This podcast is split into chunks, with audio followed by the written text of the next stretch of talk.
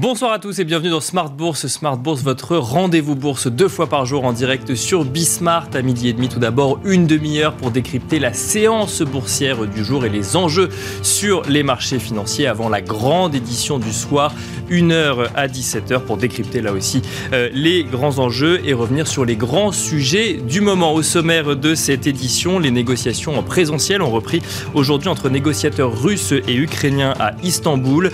Des négociations qui laissent entendre que des avancées semblent plausibles. Alors on parle toujours au conditionnel, mais euh, l'Ukraine a évidemment annoncé que sa priorité est euh, le cessez-le-feu, quitte à se conformer au statut de neutralité au sens auquel l'entend la Russie, tandis que la Russie semble prête à accepter une entrée de l'Ukraine dans l'Union européenne tant que euh, le pays reste non aligné en termes de défense. D'après plusieurs observateurs, l'avancée des négociations pourrait même permettre d'envisager une rencontre entre Volodymyr Zelensky et Vladimir Poutine. Vous en aurez le résumé complet dans un instant.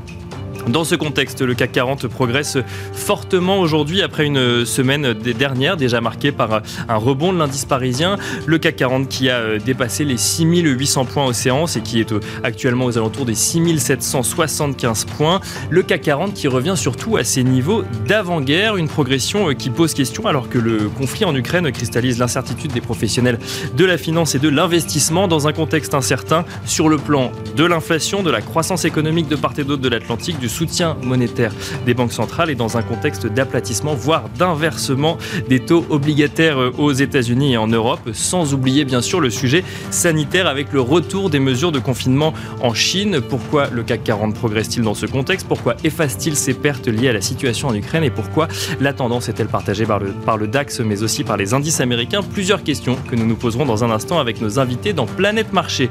Et puis nous finirons cette émission avec un focus sur l'industrie bancaire, une industrie freiné net au début de l'invasion de l'Ukraine par la Russie, alors que l'année 2022 commençait avec des annonces de résultats annuels très élogieux pour le secteur. Nous ferons le point sur cette thématique d'investissement avec les équipes de Scope Ratings sur le plateau de Smart Bourse. Bienvenue à vous tous qui nous rejoignez. Smart Bourse, c'est parti.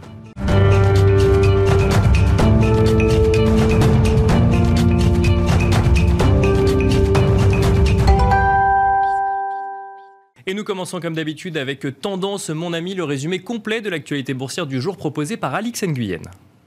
C'est une forte progression pour le CAC. L'indice bénéficie d'informations selon lesquelles Moscou a décidé de réduire radicalement son activité militaire en direction de Kiev et Tcherniv. Une annonce qui intervient après de nouveaux pourparlers entre l'Ukraine et la Russie organisés ce matin à Istanbul. Moscou évoque des discussions substantielles. L'Ukraine acceptera quant à elle un statut neutre en échange de garanties de sécurité de la Russie. D'après l'agence Interfax citant le chef négociateur russe, une rencontre entre les présidents Vladimir Poutine et Volodymyr Zelensky sera possible lorsqu'un accord préalable aura, trouvé, euh, aura été trouvé. À noter que l'euro et le rouble repartent à la hausse. Les valeurs les plus exposées à la Russie évoluent dans le vert, à l'image de Société Générale, Renault et Alstom.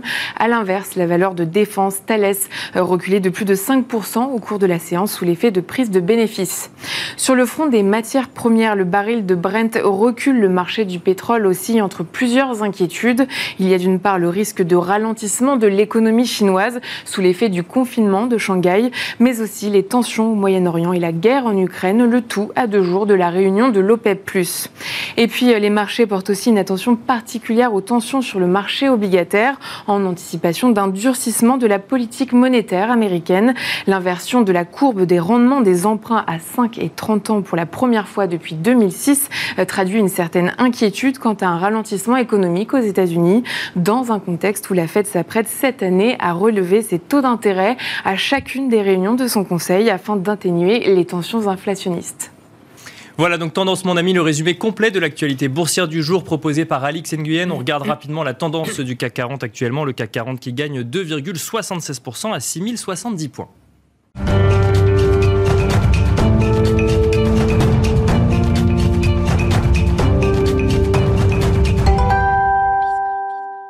Et c'est parti pour euh, Planète Marché, 45 minutes pour tenter de décrypter euh, l'incertaine et riche actualité euh, politique, économique et surtout financière dans Smart Bourse. Je rappelle donc la tendance du CAC 40 plus 2,76% à 6770 points. Trois experts pour évoquer l'actualité boursière avec nous aujourd'hui en plateau. Valérie Gastaldi tout d'abord. Bonsoir Valérie Gastaldi. Bonsoir. Stratégiste chez Day by Day. Merci d'être avec nous. Véronique Riche-Flores également. Bonsoir. Bonsoir. Merci d'être avec nous. économiste indépendante chez RF Research, et Wilfried Galland, euh, directeur stratégiste chez Montpensier Finance. Bonsoir. Bonsoir Nicolas. Merci d'être avec nous également. On peut peut-être commencer avec, euh, avec vous, Valérie Gastaldi. Euh, on va partir du marché, puis on va essayer de décrypter un petit peu ce, ce contexte actuel. on a un CAC 40 qui revient sur ses niveaux d'avant invasion de la, Russie euh, en Ukraine, dans un contexte quand même incertain, je l'ai cité en introduction, on a des incertitudes sur le plan euh, monétaire, sur le plan euh, donc obligataire également, mais aussi sur le, sur le plan de l'inflation. On a l'impression quand on regarde le marché que tout va bien, qu'on est revenu à une situation normale, parce que des discussions ont lieu et avancent entre Russes et Ukrainiens. Qu'est-ce que ça nous dit du comportement des investisseurs, ce marché?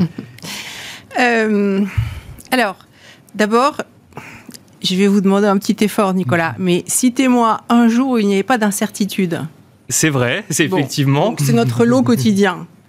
Si vous trouvez qu'en ce moment il y en a plus qu'à d'autres moments, c'est votre perception. Quand je dis vous, euh, mhm. c'est le cas, c'est notre cas nous aussi, hein, mais bon, là, vous êtes mon En l'occurrence, c'est moi qui les mets en avant, oui, c'est ça. Euh, et c'est vrai que euh, plus les, les, événements auxquels on est confronté pourraient nous impacter de façon, nous, nous influencer de, de façon importante, toucher notre vie propre de façon importante, plus on est dans l'émotion et donc plus on a l'impression que l'incertitude est élevée. Mais c'est complètement illusoire. Hein, parce que le principe du futur, c'est que de toute façon, il est toujours incertain et qu'à l'incertitude, on ne peut pas mettre de probabilité. Hein, parce que si on peut mettre une probabilité, ça ne serait pas de l'incertain. Euh, donc ça, euh, c'est la première chose. La deuxième chose, c'est que euh, est-ce que le marché est au niveau auquel il est parce que on a des négociations potentiellement de cesser le feu, hein, de paix, c'est un grand mot. Euh, bah, aujourd'hui, on a envie de dire ça parce qu'il y a concordance de deux événements sur euh, les marchés financiers. On a l'impression que c'est en train de se passer, mais on n'est pas vraiment au même niveau euh, qu'avant la guerre pour toutes les actions du CAC 40. On n'a pas effacé ce paragraphe, ce, ce moment-là. Le CAC 40, euh, il s'est bien repris, effectivement. Si vous regardez les banques, elles sont loin des niveaux auxquels elles étaient avant l'intervention en Ukraine, alors que les valeurs du secteur euh, énergie sont nettement au-dessus. Je prends juste ces deux exemples-là, mais il y en a plein euh, des exemples de ce goût-là. Donc, c'est pas tout à fait vrai. Voilà. Euh, et puis on pourrait, euh, on pourrait se poser la question de finalement, est-ce que c'est la guerre en Ukraine qui a fait rebaisser les banques? Complètement ou pas? Peut-être que finalement elles étaient destinées à baisser, qu'il y avait déjà un environnement qui était euh, plutôt, euh, elles avaient suffisamment monté, disons, parce qu'elles avaient beaucoup monté en décembre et en janvier. Elles se sont, elles sont arrivées fin janvier, elles avaient déjà un petit peu calé et boum, elles se sont effondrées. Peut-être que c'était pas aussi euh, cette raison-là. Moi, c'est ce que je crois. Hein. Je crois que chacun des événements pris un par un ne suffit pas à retourner un marché financier c'est des tendances qui sont beaucoup plus profondes qui nous amènent là où l'on va. Et euh, cette... Euh, j'ose pas dire parenthèse parce que euh, ce qui s'est passé en Ukraine, je suis pas sûre du tout que ce soit une parenthèse, même au niveau des conflits armés. Hein. On ne sait pas encore si c'est réellement terminé. Bien sûr. mais en tout cas, ce qui s'est passé pendant quasiment deux mois, il y a, les guerres n'ont pas une influence euh, simple à déchiffrer sur les marchés financiers. Il y a un vieux vieil adage qui dit qu'il faut euh, vendre au son du clairon, c'est-à-dire euh, quand on entend les bruits de bottes, quand on prépare la guerre, et acheter au son du canon, c'est au moment où la guerre est réellement déclenchée et où on entend le canon. et en fait, c'est un petit peu ce qui s'est passé dans le cas du conflit ukrainien, parce qu'on a eu beaucoup d'indices qui ont franchement ou qui ont commencé à baisser euh, en décembre, euh, quand effectivement les, euh, la situation commençait à se tendre entre l'Europe, les États-Unis et la Russie, où on a vu qu'il y avait des désaccords assez profonds sur, sur les échanges Bien entre eux. Et c'est à ce moment-là que les matières premières ont, ont commencé à monter, mais personne n'en parlait euh, à ce moment-là. Et en fait, quand est arrivé le conflit ukrainien, ça a exacerbé ces tendances. Et on se rend compte aujourd'hui, on verra bien, qu'on a eu les points hauts quelques jours après l'invasion de l'Ukraine sur le pétrole, par exemple. On connaît le point bas sur le rouble quelques jours après. Il y a beaucoup de choses pour lesquelles on a atteint les extrêmes juste après l'invasion. Mais quand je dis juste après, c'est une petite semaine. Hein. Euh, Et donc là, on peut faire une corrélation pour le coup euh, avec cette exaspération. Alors, en tout cas, ce que l'on peut faire comme corrélation, c'est qu'au moment où il y a eu l'invasion de l'Ukraine, il y a eu de très fortes émotions de partout, euh, et que ces fortes émotions ont déclenché des, actes sur les marchés financiers. D'accord. Voilà. Donc qui ont accentué des tendances existantes. Qui ont accentué des tendances existantes, qu'on est allé tester des niveaux assez extrêmes. Euh, en Europe, euh, on a beaucoup, beaucoup baissé hein, quand même euh, sur l'Eurostock 50. On a perdu la moitié de ce que l'on avait gagné depuis mars 2020. Donc c'est très important. Ça n'a pas duré longtemps cette chute à un niveau aussi bas, mais ça s'est fait extrêmement vite. Voilà. Donc oui, vous voyez, ça a eu une influence, mais finalement cette influence peut-être que elle était relativement court terme et qu'elle venait s'insérer dans, dans un flux euh, d'informations euh, beaucoup plus important et qui n'est pas achevé. Hein. Ça s'arrête jamais l'information. On en rajoute toujours des petits, des petits bouts. Et donc petit à petit, de façon très pointilliste, on fait apparaître euh, un tableau. C'est un peu comme si euh, on avait un, film qui se faisait de façon pointilliste. chaque information ajoute une touche et au bout d'un certain temps, on voit réellement ce qui a été dessiné il y a déjà un certain temps. Euh, voilà. Donc, euh, les marchés ont très bien euh, réagi. Si vous vouliez savoir où ils vont aller, on en reparlera plus tard. on en reparlera. Là, on, fait l'introduction. on fait l'introduction, exactement. Non, mais le sujet, mais on va peut-être continuer avec, avec oui, vous, Wilfried Galland, c'est, c'est l'idée de savoir est-ce qu'on est forcément toujours sur les marchés, notamment sur le marché parisien, à la recherche de la bonne nouvelle dans le contexte actuel, ou est-ce que, comme nous le dit Valérie, effectivement, il faut arrêter de vouloir corréler forcément à la nouvelle du jour, même si les marchés financiers, on les a rivés sur le conflit euh, qui se déroule actuellement en Ukraine, il faut arrêter de trouver une corrélation au jour le jour bah, en fait, la réponse à votre première question, c'est qu'évidemment, nous, euh, les, financiers, comme euh, nous sommes des êtres humains, donc on adore les bonnes nouvelles. Donc effectivement, nous sommes toujours à la recherche de, bonnes nouvelles. En fait, ce qui se passait sur les marchés, je pense, avec, avec le conflit ukrainien, qui est quand même la, la première guerre classique en Europe depuis 1945, avec véritablement des chars qui envahissent d'un pays qui en envahit un autre euh, qui ne fait pas partie du même bloc. Hein. Bien sûr. Pas du tout dans, le, dans cette, euh, dans, cette logique-là. En fait, ce qu'on avait, c'est on avait deux craintes géostratégiques euh, et une crainte plus économique à moyen terme. les deux craintes géostratégiques, c'était à la fois une, une exacerbation du conflit par l'utilisation d'armes non conventionnelles et une extension du conflit à un périmètre qui n'était pas purement russo-ukrainien qui aurait pu mettre en cause des pays membres de l'OTAN, etc. Les nouvelles qu'on a depuis euh, quelques heures et même depuis quelques jours montrent que ces deux risques-là sont en train de globalement s'atténuer très fortement au point de quasiment disparaître, euh, au moins pour, en tout cas à court terme, euh, l'aspect extension géographique du conflit. Le deuxième élément, c'est un élément plus économique, c'était l'impact par euh, via les matières premières. C'était un choc extrêmement fort sur les matières premières à la fois énergétiques, en particulier en Europe, et sur les matières premières agricoles. Euh, et depuis quelques jours, et je rejoins totalement ce que, ce que vient de dire Valérie, depuis quelques jours, on voyait que la tendance était quand même un peu plus à l'apaisement sur ces marchés-là. On a eu des pics extraordinairement élevés, y compris même sur le gaz. Hein. on avait des pics très très forts. Et puis, ces, quelques derniers jours, on voyait que ça, se calmait un petit peu. Alors, ça restait beaucoup plus élevé que durant la moyenne de 2021, mais ça se calmait un petit peu. Néanmoins, les éléments qu'on voit là, et on l'a vu sur les marchés aujourd'hui très fortement, hein, au moment de l'annonce euh, de, de, pour, de, pour parler constructif, et en particulier, vous l'avez mentionné, de cette possibilité pour l'Ukraine de rejoindre l'Union européenne, et c'est le négociateur russe qui l'a annoncé. Bien sûr, ce qui était inenvisageable il y a encore une semaine. Exactement. D'un seul coup, par exemple, le, prix du baril de pétrole a perdu plusieurs pourcents. Hein. Euh, on était en hausse de 1,5-2%, paf, tout, tout, de suite, on a fait moins 3% en l'espace de quelques minutes.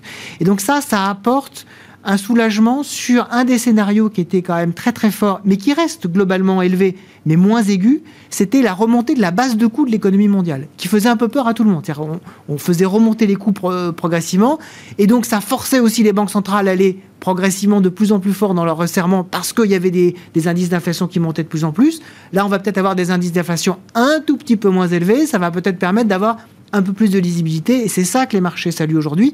Ça ne veut pas dire que tous les problèmes sont résolus, loin de là, mais ça veut dire que les problèmes aigus sont un petit peu plus derrière nous. Bah, avec quand même une incompréhension euh, de, de, de, de mon côté d'observateur, c'est que on est dans une situation où il y a eu des, euh, des, des sanctions assez drastiques vis-à-vis de la Russie. Le sujet, c'est notamment sur le sur euh, le, le, sujet énergétique, c'est la dépendance de l'Europe vis-à-vis du gaz ou du pétrole russe. Mm. Euh, la résolution d'un conflit demain en Ukraine, si est qu'elle soit rapide, ne va pas faire oublier les sanctions actuelles et donc potentiellement euh, la hausse des prix de l'énergie, du gaz ou du pétrole. À, une petite exception près, c'est-à-dire que euh, en fait les, marchés sont toujours dans l'anticipation. C'est-à-dire que euh, ce, qui, se passe aujourd'hui les intéresse relativement peu. C'est ce qui peut se passer demain. Et en fait, le, par exemple, si vous parlez du, pétrole, hein, on, sait, très bien, il y, a, il y a un vieil adage boursier qui dit que le marché du pétrole, il y a trois grandes forces. Hein. Il y a l'offre, la demande et la spéculation. Euh, la, dernière force étant la plus importante sur le marché du pétrole. Euh, on avait énormément de positions qui s'étaient mises euh, de, sorte qu'elles pouvaient jouer très facilement le fameux baril à 200 dollars que nous promettaient un certain nombre d'analystes spécialisés. D'un seul coup, ces positions doivent se retourner très rapidement parce que la probabilité, au moins à court terme, et on sait que les contrats sont des contrats qui tombent à relativement court terme, les faire mmh. rouler, c'est, ça, coûte beaucoup d'argent. Et donc, globalement, ça, ça allège cette perspective-là. Ça ne veut pas dire que la, solution, euh, que, la solution est trouvée, ça ne veut pas dire que la base de coût va redescendre. Ça veut dire que les scénarios de base de coût toujours plus élevés, et l'inflation c'est ça, l'inflation c'est pas j'ai une base de coût qui monte et puis d'un seul coup euh, ça se stabilise, non, ça veut dire que ça continue à monter. Mm. Donc là on a un petit peu allégé ce, scénario-là, et c'est ça que les marchés ont, salué. Ils ont salué également, faut pas l'oublier, hein, un peu plus de visibilité qu'avait donné euh, Jérôme Powell lors de sa réunion, hein, en disant voilà, je vais, euh, je vais faire euh, mes hausses de taux régulièrement. Donc, en fait, là aussi, je suis sur un chemin qui est plus visible. Donc, cette visibilité-là a été saluée. La question maintenant, désormais, c'est dans quel scénario économique on va se trouver, dans quel scénario vont pricer les marchés. On va parler effectivement des coûts de financement, on va peut-être reparler des fondamentaux, sans oublier que l'Ukraine, c'est quand même pas complètement terminé. Donc on va aussi suivre ça, parce qu'on sait très bien qu'il y a des communiqués, puis après derrière, chacun interprète un petit peu différemment. On commence à avoir d'ailleurs Anthony Blinken qui disait pour nous, euh, il n'y a pas vraiment de, de, grands changements et de renversement de la situation euh, euh, militaire en Ukraine dans, dans, dans, ce qu'on voit aujourd'hui. Il y, y, a le discours et puis il y a ce qui se passe sur le terrain. Et Exactement. Évidemment, la situation dramatique sur le terrain. Donc on va évidemment aborder vos scénarios. Justement, juste avant, Véronique Riche-Flores, bah, votre avis un petit peu sur la situation. alors moi, j'ai parlé d'incertitude, effectivement. Alors, est-ce qu'il y en a plus ou moins qu'avant? C'est une vraie question. Mais sur la situation ukrainienne et son impact, effectivement, sur le contexte économique euh, actuel euh, bah, je, suis assez d'accord avec ce que disait Valérie, c'est-à-dire que souvent ces chocs sont des accélérateurs en fait, hein, de, de, tendances qui étaient déjà un petit peu en place ou qu'on on pressentait, et, et, je pense qu'on a vraiment eu euh, cette accélération. C'est assez clair sur les marchés, sur l'économie, euh, ben, ça pourrait l'être également, notamment en matière d'inflation. Bien sûr. Hein. Et c'est le gros point d'interrogation, c'est-à-dire qu'au-delà euh, effectivement des oscillations du prix du pétrole qui sont tout à fait spectaculaires et, et des autres matières premières qui suivent il y a quand même une vraie question. Euh, quel est le niveau d'inflation structurelle des cinq prochaines années Ou euh, bon, si on s'arrête à trois, c'est déjà pas mal. Euh, et, et est-ce que c'est 3, 5, 7 c'est ça la question. Euh, 7, ça rentre dans le scénario, parce que quand on, quand on regarde les, projections des banques centrales, on est plus sur 3 aujourd'hui. Alors ah bah effectivement, on veut toujours rassurer, mais 7, euh, ça rentre dans le scénario. Les banques centrales sont en train de nous dire on va faire tout ce qu'il faut pour ramener l'inflation à nos objectifs et on va y arriver. Hein. Donc, que ce soit la BCE ou la Fed. Donc, ne nous calons pas trop sur ce que nous disent les banques centrales. Je pense que euh, a même tout intérêt à prendre beaucoup de distance en ce moment parce que c'est quand même euh, Bon, euh, je, voilà, je trouve assez euh, difficilement défendable en fait ce qui nous vient à la fois de la BCE et de la Fed du reste. Mais euh, donc prenons de la distance. La question qui vient du conflit, il y en a plusieurs. Il y a d'abord quel environnement géopolitique demain, hein, parce que le 24 février va rester dans les livres. Hein. Euh, mais qui reste euh, avec quelles conséquences hein. euh, une, des, des, fissures à l'échelle mondiale qui se précisent, qui s'accentuent, qui sont quand même de, croissantes ces dernières années, qui pourraient effectivement s'accentuer sensiblement. On a vu que le, le, rôle de la Chine, notamment, est quand même loin d'être clair. Mmh. Est-ce que ça va passer comme une lettre sous la à la poste et demain matin on oublie tout et on recommence à pactiser avec Poutine et avec Xi Jinping comme si de rien n'était ou est-ce que est-ce qu'il y a des traces géopolitiques et des impacts plus durables? Je pense qu'on a beaucoup d'éléments pour redouter qu'il y ait des, impacts durables sans être en mesure de les, de les chiffrer. Euh, et qu'est-ce que ça veut dire, ces impacts? Ça veut dire que la fluidité euh, du marché des biens, Hein, d'abord euh, des personnes aussi, des biens et des capitaux, risquent quand même d'être affectés. Bah, et, je pense qu'on prend un peu de distance, c'est ça la question. Est-ce que finalement les, les taux d'intérêt effectivement ont raison de monter? Non pas parce que, enfin, euh, d'abord parce qu'il y a un peu plus d'inflation dans le tuyau, parce que quand les biens circulent moins bien, forcément, surtout pour l'Europe, mais les États-Unis également, qui sont très dépendants, ça a un, impact. Alors on va se rassurer en disant qu'on va relocaliser, que c'est très bien pour notre industrie demain. D'accord. Mais euh, le coût à payer euh, arrive quand même à, l'horizon. Deuxièmement, euh, quid de, l'impact de ces crispations géopolitiques récurrentes sur les taux d'intérêt, le, financement de l'économie mondiale, la fluidité des marchés de capitaux. Je pense que là, on a vraiment un vrai sujet qui se précise, me semble-t-il, de plus en plus. Et quand on voit ce qui se passe sur les marchés obligataires européens, on se dit, tiens, euh, c'est quand même bizarre, cette pontification de la courbe des taux, cette remontée des taux, etc. Alors bon, tant que les taux de, de, de, dépôt sont négatifs, on voit bien que ça fait un cap sur les deux ans, donc ça peut aider la pontification. Mais il, n'est pas absurde de considérer qu'il y ait un, début de prime de risque, de prime de, euh, dont on ne sait pas trop quoi. L'Allemagne, les, les, les, stress, euh, les indicateurs de stress systémique de la BCE euh, pointent quand même. C'est l'Allemagne et la Finlande en, tête de. Donc c'est plus l'Italie et l'Espagne, hein, c'est ailleurs que ça se passe. Donc ce sont des petits signaux qui qui valent rien dans la perspective à court terme des marchés, qui ont toute leur valeur, me semble-t-il, quand on essaye de dégager un peu le terrain et d'avoir une visibilité un peu plus lointaine. Parce que justement, sur ce sujet obligataire, euh, logiquement, on a une courbe des taux euh, qui nous dit euh, plus j'emprunte, plus un État emprunte à court terme, moins on considère ça risqué par rapport à des emprunts long terme. Là, ces taux courts qui remontent, ça veut dire qu'on considère que l'emprunt est un petit peu plus risqué à 3, 4, 5, 10 ans. Ça veut dire que moins d'optimisme sur le contexte économique allemand ou européen. C'est ce qu'il ce qu'il faut comprendre. Ça veut peut-être seulement dire ben, plus de QI de la part de la BCE, ce qui déjà pourrait peut-être justifier 100 ou 150 points de base, euh, voire euh, selon les modèles un tout petit peu plus d'ailleurs, hein, euh, sur le, le 10 ans allemand. C'est peut-être juste ça que ça nous dit, parce que finalement, voilà, d'ailleurs Madame Lagarde nous l'a dit, donc dont acte. Hein. mais voilà, on voit que le choc euh, psychologique, politique, géopolitique pour l'Allemagne est absolument gigantesque. Est-ce qu'on a les mesures d'appréhender ce que ça signifie pour l'Allemagne aujourd'hui et demain? Je ne suis pas sûre. Hein. Et euh, pour un, investisseur, on peut imaginer qu'il y a, que ça vaille une certaine prime. Euh, à, long terme.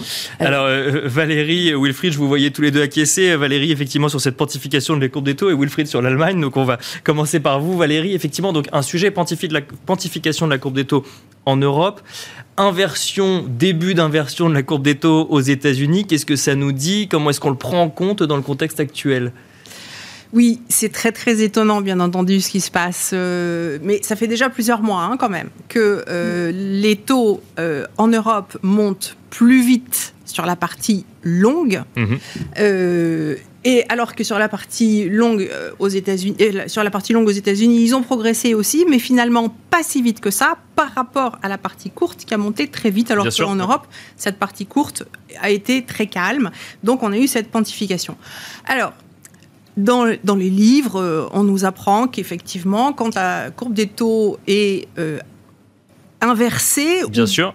Euh, aplatie, c'est-à-dire quand les taux courts sont, un peu plus élevés au même niveau ou un peu plus élevés que les taux longs, ce qui est normalement ce qui est anormal, puisqu'on doit demander une rémunération plus élevée quand on prête à plus long terme. On nous dit, bah, quand on est dans cette situation-là, c'est qu'en fait, on s'attend à ce qu'il y ait une récession bientôt, Donc, euh, les études montrent que la récession intervient en général 6 à 12 mois après euh, l'inversion de la courbe des taux.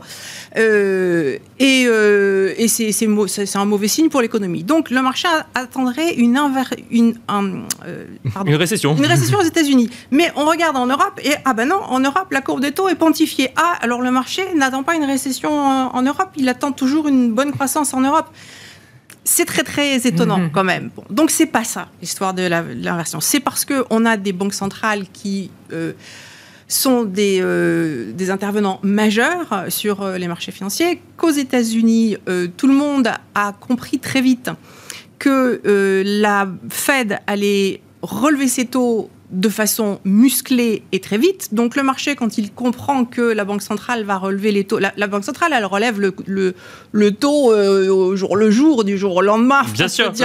Et après, tout cela se propage de façon relativement euh, naturelle.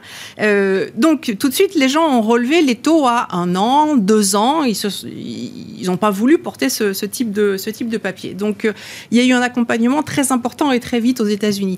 En Europe, en revanche, on avait l'impression que bah, si on avait une incertitude, finalement, les taux européens, la zone européenne, c'était une zone dans laquelle on avait une probabilité de rembourser qui était toujours quand même très élevée en Allemagne. Donc c'est toujours le taux sans risque euh, qui est représenté par euh, les, taux euh, allemands. Donc en fait, les investisseurs, à chaque fois qu'ils craignaient un tout petit peu pour quelque chose, ils ont beaucoup acheté de taux allemands, que ce soit des taux courts, des taux longs, des taux milieu, etc.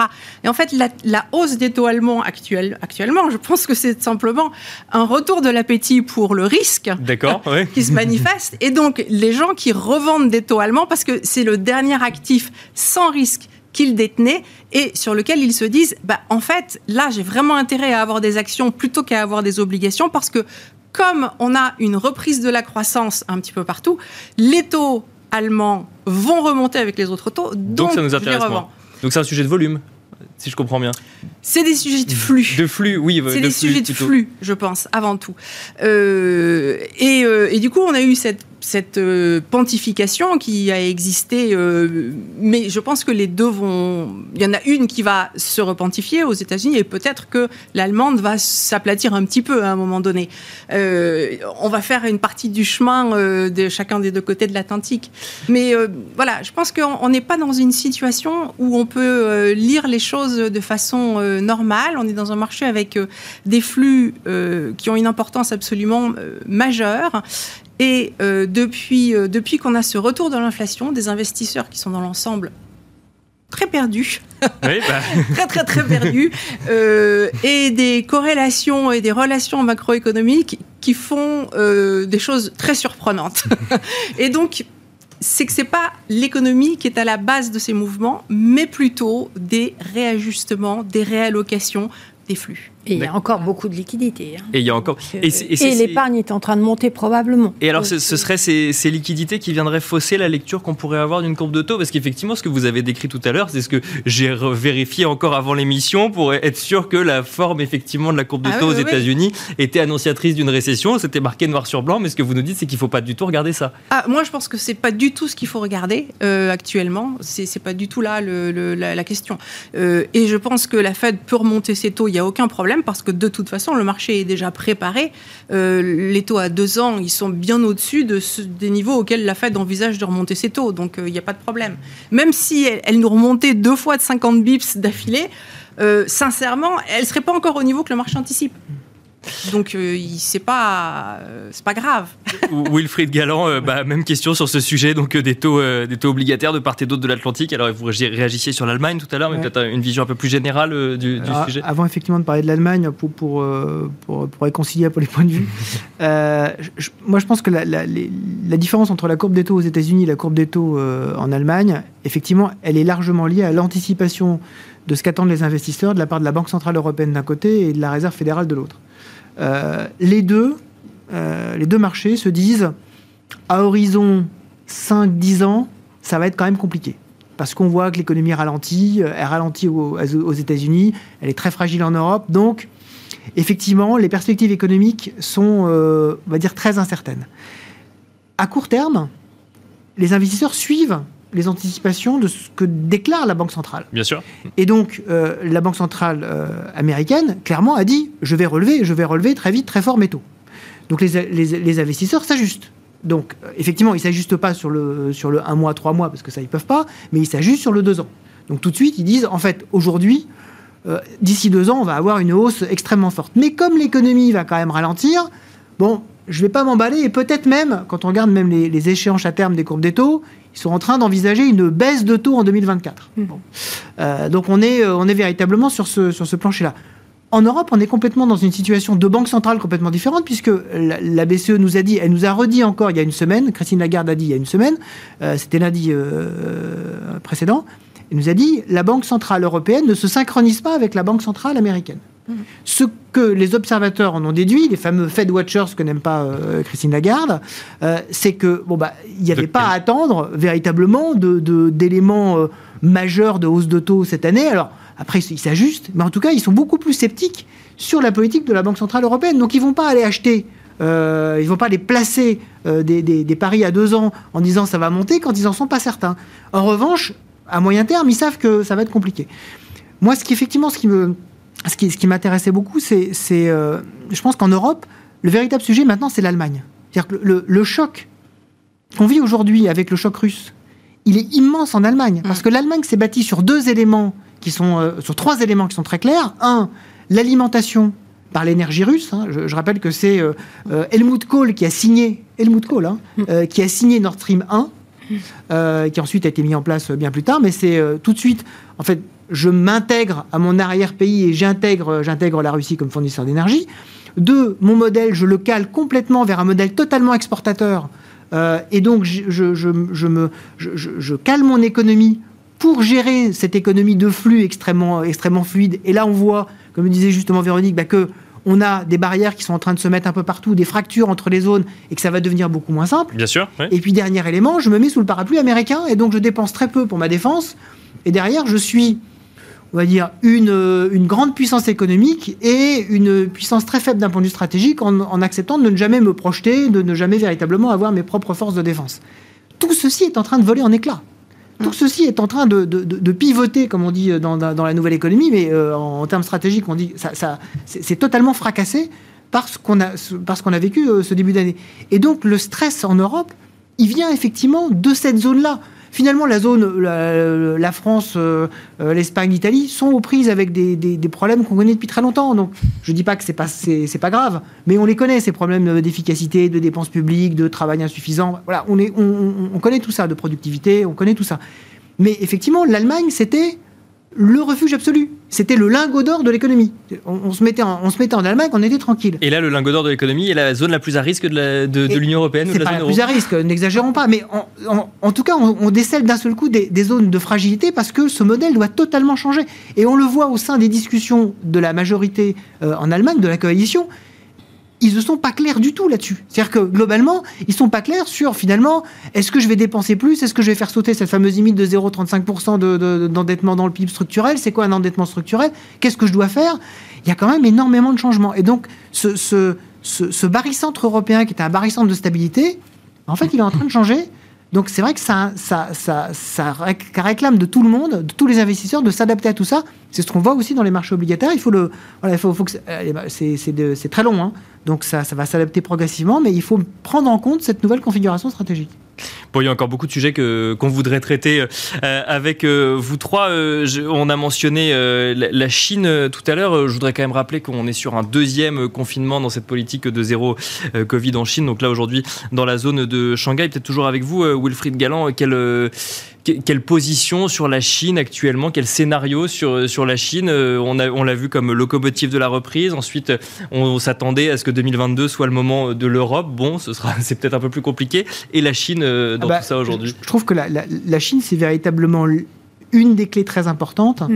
euh, pour déterminer la, la- la fameuse couleur du scénario économique qu'on va avoir en 2022. C'est-à-dire que ce qu'on voit aujourd'hui en Chine, c'est à la fois un ralentissement qui est très fort, euh, c'est une politique zéro Covid qui bloque euh, des chaînes d'approvisionnement qui euh, renforcent encore les tensions inflationnistes, euh, Et en parallèle, cette volonté, on commence à le voir dans les indicateurs de crédit, on commence à le voir sur le marché immobilier chinois, sur les tout derniers indicateurs, de relancer l'économie pour être sûr d'atteindre ces fameux 5,5%, donc Xi Jinping de croissance. Donc Xi Jinping a besoin, pour en octobre, lors du 20e congrès, avoir ce fameux troisième mandat.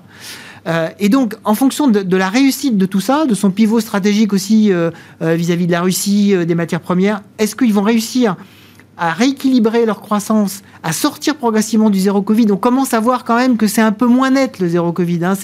Il y, a, des petites failles hein, au, au, sein en particulier de la communauté euh, des médecins de Shanghai. On commence à voir des gens qui ne sont pas censurés. En général, les gens qui disaient il faut arrêter le zéro Covid, tout de suite ils étaient au mieux censurés, au pire euh, envoyés dans un camp de vacances euh, au, centre, au centre du pays, en train de, filer du coton. là, on voit que les, postes restent hein, sur les blogs en disant il faut qu'on arrive à, d'une certaine façon, vivre avec le virus moins ouvertement que les Occidentaux, mais il faut qu'on arrive à ouvrir tout ça parce que... Ça reste poussif par rapport aux 25 millions de personnes confinées. Mais euh, Non, mais c'est très très clair, mais on voit que ça doit, ça doit être une politique à, assez court terme de réouverture de l'économie pour permettre justement la relance. Xi Jinping ne peut pas se permettre d'avoir euh, un pays qui euh, est à la fois de nouveau aux prises avec le virus, dont la croissance euh, euh, est, en berne, et dont le marché immobilier, qui est une grande partie de la richesse des, régions, hein, pas, des ménages mais des régions, est totalement en berne. ces trois éléments-là sont pour lui des éléments... il est l'héritier du Fils du ciel hein, en, termes de philosophie chinoise. Donc il est garant de l'équilibre, il est garant de l'harmonie de l'ensemble. Là, le pays, n'est pas du tout harmonieux. Donc si on arrive en revanche à, à, relancer l'économie chinoise, alors la couleur du scénario de 2022 pourrait nous donner un petit peu plus, un petit peu plus le rose euh, sur les marchés. On aime bien les lunettes roses aussi sur les marchés. Euh, Véronique euh, Riche-Flores, justement, il nous reste quelques minutes. Quel est votre scénario un petit peu pour cette année 2022 On l'a compris tout à l'heure, effectivement. Ce que vous, écoutez d'une oreille ce que, dit les banques, ce que disent les banques centrales, si j'ai bien compris. Et deux oreilles. quel est votre scénario pour, pour, non, non, j'écoute très très attentivement. Après, je m'en inspire pas forcément. Voilà. Non, le scénario, euh, bah, le scénario central qui, semble quand même euh, euh, prendre forme au vu des, développements de, ce jour, c'est quand même un choc au, deuxième trimestre, un, choc relativement important, notamment lié à ce qu'on peut présumé être le choc en Allemagne. Donc, il y a, ce qu'on a vu ce matin d'ailleurs avec les indicateurs de confiance en France montre que le consommateur en France euh, déguste autant que le consommateur allemand. Hein. L'histoire du pouvoir d'achat, c'est quand même pas tout à fait une marginale, le prix de, le prix de l'énergie. Donc, ce ne sont pas les mêmes facteurs de fragilité forcément, mais euh, un impact euh, probablement assez marqué qui devrait nous conduire à une récession au deuxième trimestre, enfin à une baisse du PIB au deuxième trimestre. Après, bah, c'est un peu l'effet élastique. Normalement, on a des prix du pétrole qui et de l'énergie et des matières premières en général qui rebaissent un petit peu. On a un certain nombre de mesures de soutien qui devraient bah, intervenir. Justement, j'allais dire, ma, remarque va vous faire sourire, mais par exemple, la volonté d'acheter de manière groupée euh, en Europe euh, le, gaz pour euh, potentiellement faire bénéficier de certains oui, coûts, ça, c'est des choses qui peuvent, qui peuvent quand même, améliorer un peu la situation. Ce sont des choses qui sont très intéressantes pour l'Europe à moyen terme et qu'il ne faut absolument pas négliger. Et peut-être que euh, ce, cette alarme euh, aux frontières de l'Europe va in fine, bien servir l'Europe. Maintenant, sur le plan conjoncturel, ne négligeons pas euh, tous les freins, et en particulier du côté de la, de la consommation, euh, l'industrie automobile qui se porte très mal. Euh, je ne suis pas sûre que dès qu'on aura trouvé, si on trouve un terrain d'entente effectivement et que les choses se calment, les ménages français ou européens vont se ruer sur l'achat d'automobiles. On sent bien qu'il y a des problématiques bien plus fondamentales sur ce marché qui sont tous les ans effectivement effectivement euh, renforcé par des éléments ponctuels, mais qui pose de vraies questions. Et, euh, et hum, alors, hum, bon, du coup, on repart, mais on repart pourquoi? Probablement, c'est pas une reprise post-Covid. Hein Bien sûr. Euh, je pense qu'il y, y a, des stigmates de, de ce, euh, cette frayeur qui vont rester et qui vont gêner à, à, l'épanouissement d'une reprise normale, sachant que le, le, cycle commence à être également un petit peu avancé et que les banques centrales sont là. Et finalement, aujourd'hui, dans un scénario on peut pas le dire, euh, allez, euh, en, off, on va le dire, mais euh, si on regarde que la partie économique, je suis plus inquiète par la Fed aujourd'hui que par l'Ukraine. D'accord. Hein, ça, c'est. Il me semble que les banques centrales risquent effectivement de redoubler de, vigilance ou de, de, velléité à l'égard de l'inflation, et que finalement, dans les scénarios du possible, j'avais un scénario où on avait une crise brève liées à, l'Ukraine. Puis derrière, on repartait très fort, mais l'année prochaine, on est en récession parce que les banques centrales, si on repart très fort, nous attendent de tournant. Et je pense qu'il y a là quand même un jeu d'équilibre. On voit bien dans les éléments de cette crise, quand on réfléchit à ce qui pourrait advenir, on a d'un côté, effectivement, la hausse des prix des matières premières et crispation géopolitique, puis de l'autre côté, que font les banques centrales, en particulier la Fed.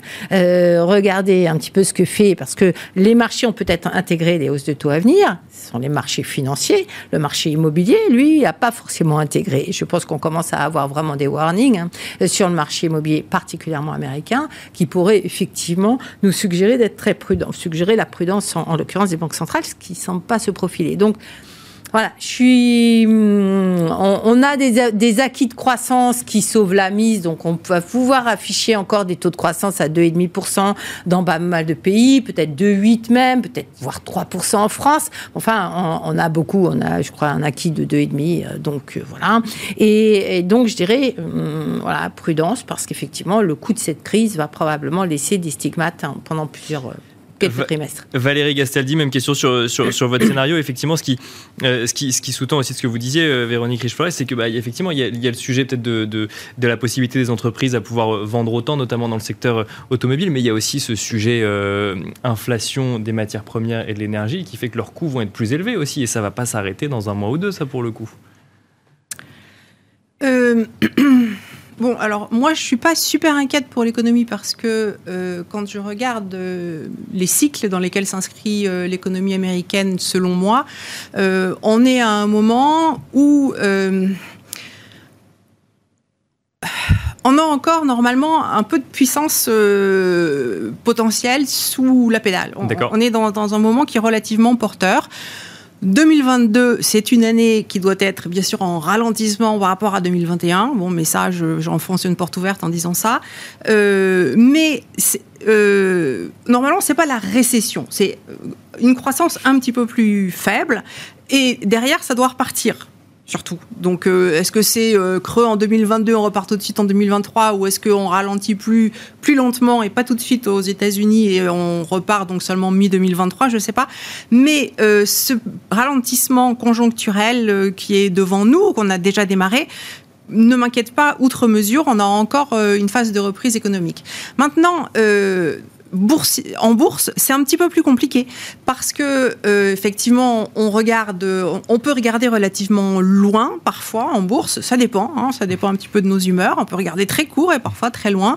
Et ce qui semble assez évident, c'est que la base de coûts, d'une façon générale pour les entreprises, va s'accroître et qu'on est face pour des années euh, à des bases de coûts qui, qui vont s'accroître parce qu'on a effectivement l'inflation des intrants, mais que face à cette inflation des intrants, on va avoir des politiques euh, de gouvernements qui vont essayer de, euh, bon, bah, de réallouer en Europe, hein, en tout cas, où on est dans, des, dans de la redistribution.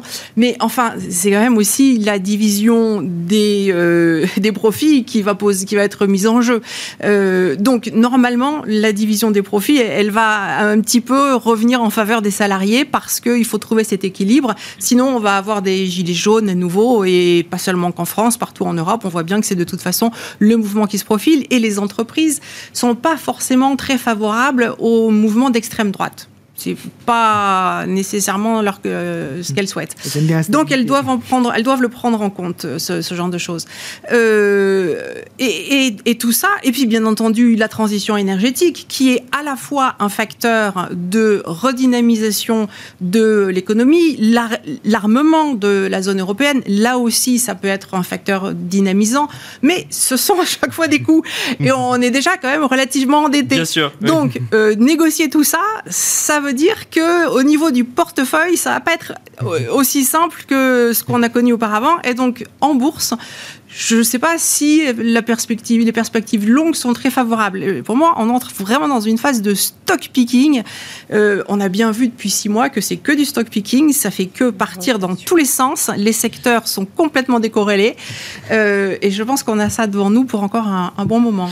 Wilfried Galland, il reste quelques, quelques secondes pour le coup, pour conclure effectivement, vous aussi, sur, ce, sur ces scénarios, euh, scénarios pour 2022. Je pense, je pense qu'en 30 secondes, moi, mon, interrogation, c'est quand est-ce qu'on aura le pivot de vige de la Fed?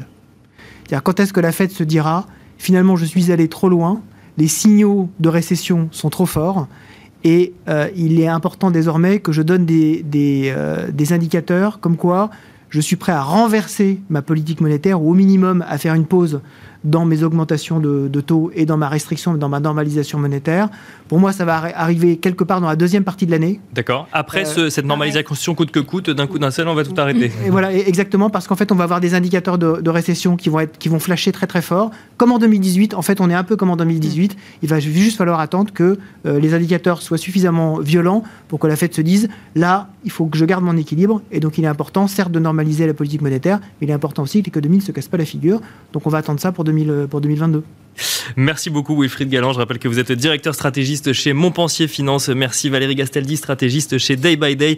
Et merci Véronique Riche-Flores, économiste indépendante chez RF Research. Merci à vous de nous avoir suivis. On se retrouve tout de suite dans Marché à thème.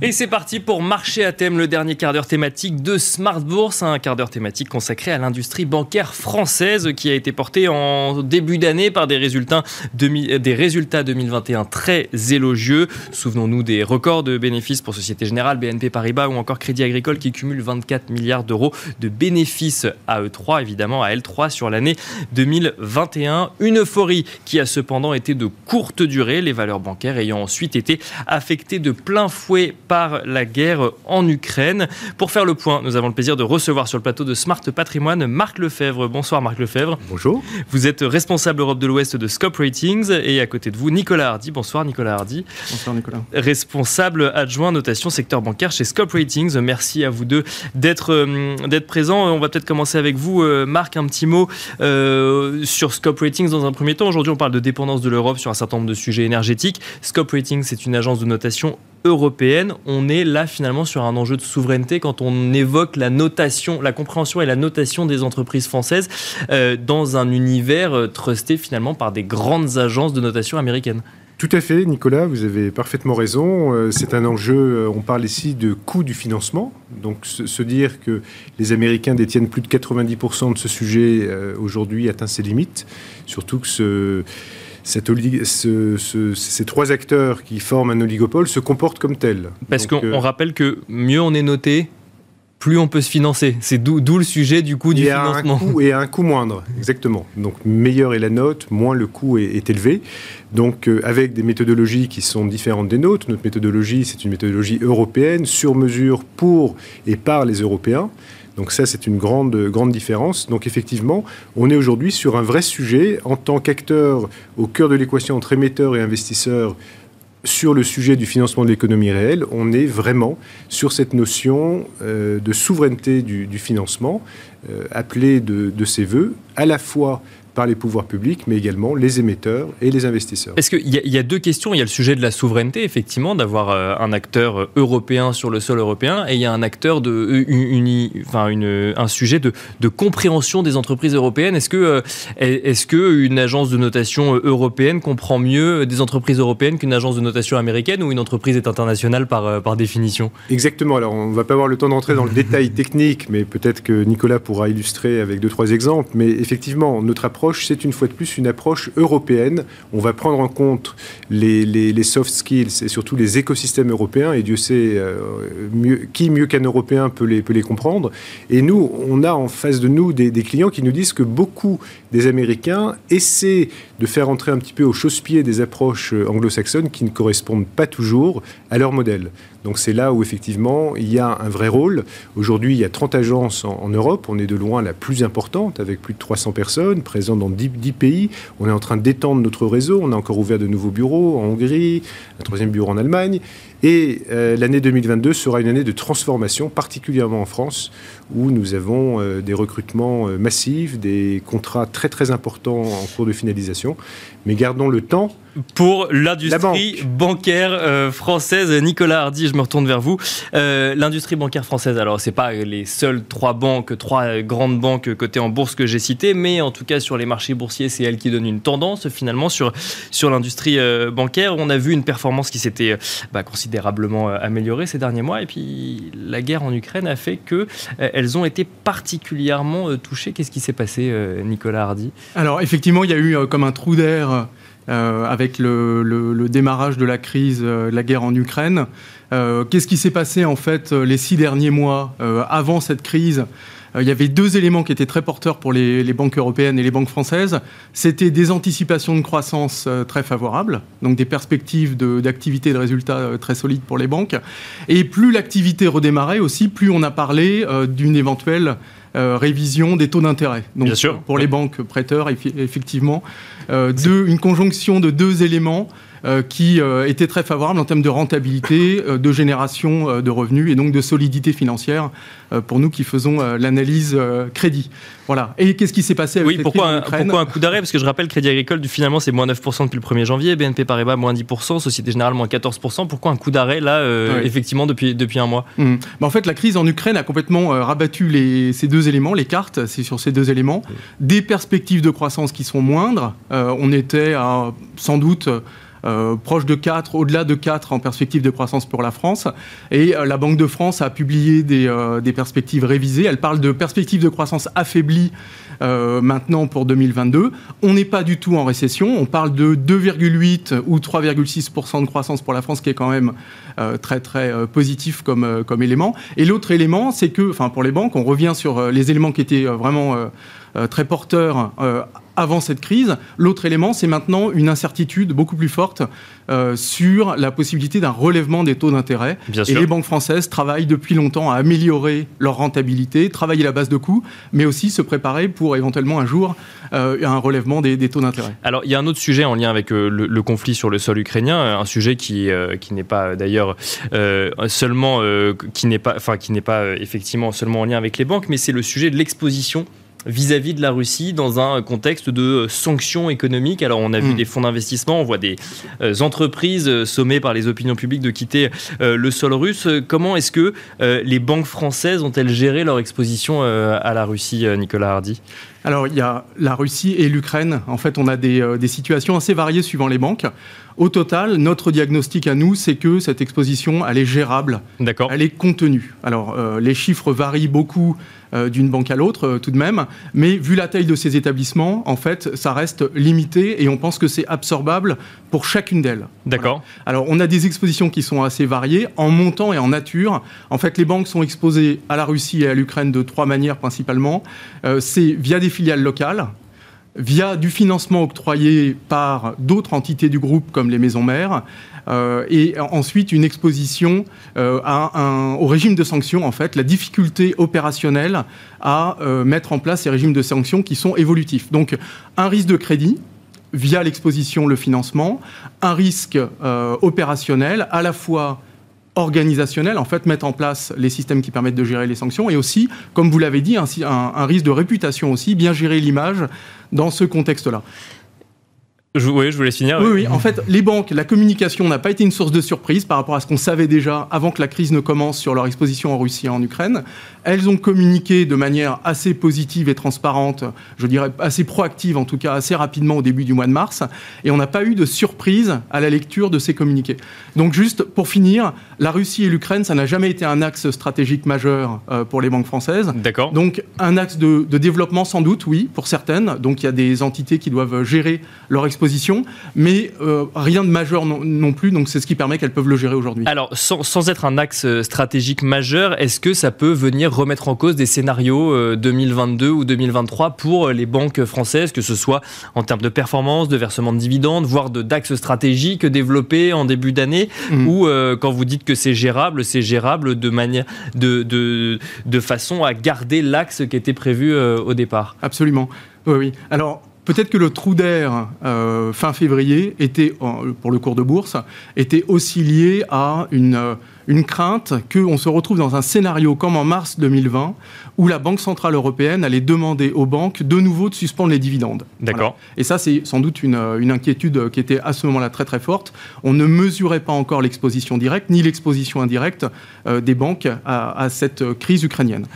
Donc, les banques ont communiqué. On sait maintenant que la taille des expositions est relativement modeste. Ce ne sont pas non plus des montants anodins, euh, mais c'est gérable. Et elles ont communiqué assez clairement en disant que si c'était simplement euh, euh, cantonné en fait à leur exposition directe, les dividendes n'étaient pas remis en cause. Elles l'ont écrit noir sur blanc et ça a été un élément de confort important. Maintenant, l'inquiétude qui demeure, ou l'incertitude plutôt, c'est comment est-ce qu'on mesure l'impact indirectement sur le reste de l'économie euh, dans les mois à venir, les questions euh, de, de chaîne d'approvisionnement, les questions d'inflation, Bien sûr, etc. C'est ça le, le grand sujet maintenant pour les banques qui va se déployer dans les mois à venir, mais on a maintenant une certaine idée au moins de l'exposition directe. Donc c'est ça qui est plutôt positif. Alors puisqu'on parle du, secteur bancaire, moi il y a un sujet que je trouve intéressant de, euh, de, traiter avec vous, c'est euh, parfois des, des, élargissements stratégiques, voire des revirements stratégiques dans le monde bancaire. Je pense notamment au leasing automobile, euh, donc qui est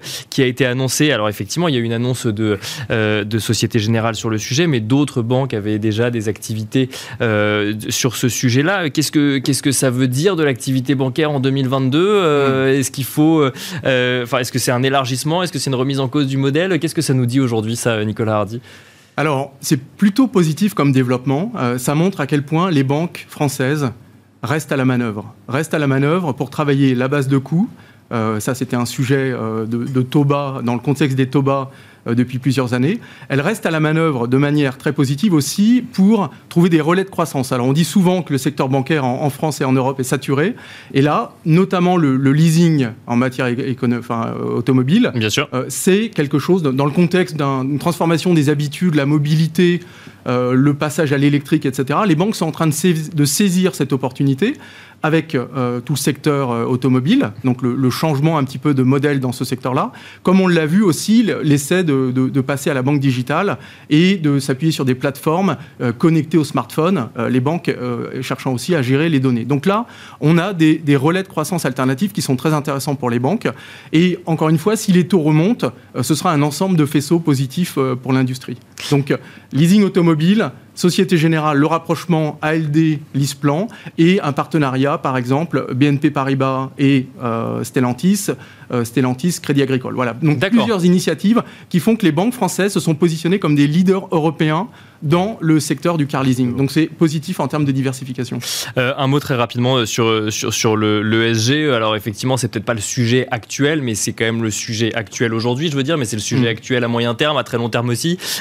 du coup, quel positionnement des banques aujourd'hui sur le sujet une, remise en cause ou, on continue effectivement Alors on a cru pendant quelques instants qu'avec la crise en Ukraine, on allait changer de priorité et que les urgences climatiques en fait passaient un petit peu à la trappe. Il y avait des impératifs géopolitiques. Ce n'est pas du tout le cas et ça reste une priorité pour, euh, pour cette année. Les régulateurs sont sur les banques elles vont les utiliser comme un instrument de transition euh, pour les économies. On a des initiatives très importantes au niveau des régulateurs en 2022. Il y a un stress test climatique qui va être lancé par la BCE, enfin qui est en cours. On aura les résultats en juillet. Et aussi une amélioration du reporting de la part des banques dans son domaine. On met vraiment la pression sur les banques pour qu'elles améliorent leur transparence sur ce qu'elles font dans ce domaine et ce que font leurs clients aussi pour faciliter la transition. Donc c'est vraiment un relais, un outil de politique euh, climatique, les banques. Et donc ça reste un enjeu, une priorité vraiment pour cette année. Merci beaucoup, euh, messieurs. Marc Lefebvre, un, mot très rapidement, il nous reste quelques oui, Juste peut-être, euh, en fait, nous sommes l'agence qui poussons le plus loin l'analyse ESG e dans l'analyse de crédit. D'accord. Notation de crédit, surtout sur le secteur bancaire, ce qui fait notre spécificité et qui est très appréciée par nos, clients. Mmh. Et, peut-être un dernier point, la France est plus résiliente au sein de ce vaste espace européen et notre secteur bancaire euh, en bénéficie et en bénéficiera encore. Merci beaucoup, Marc Lefebvre, responsable Europe de l'Ouest de Scope Ratings. Merci, Nicolas Hardy, responsable adjoint notation secteur bancaire chez Scope Ratings. Merci à vous de nous avoir suivis et je vous donne rendez-vous dès demain à midi et demi euh, pour une nouvelle édition de Smart Bourse sur Bismart.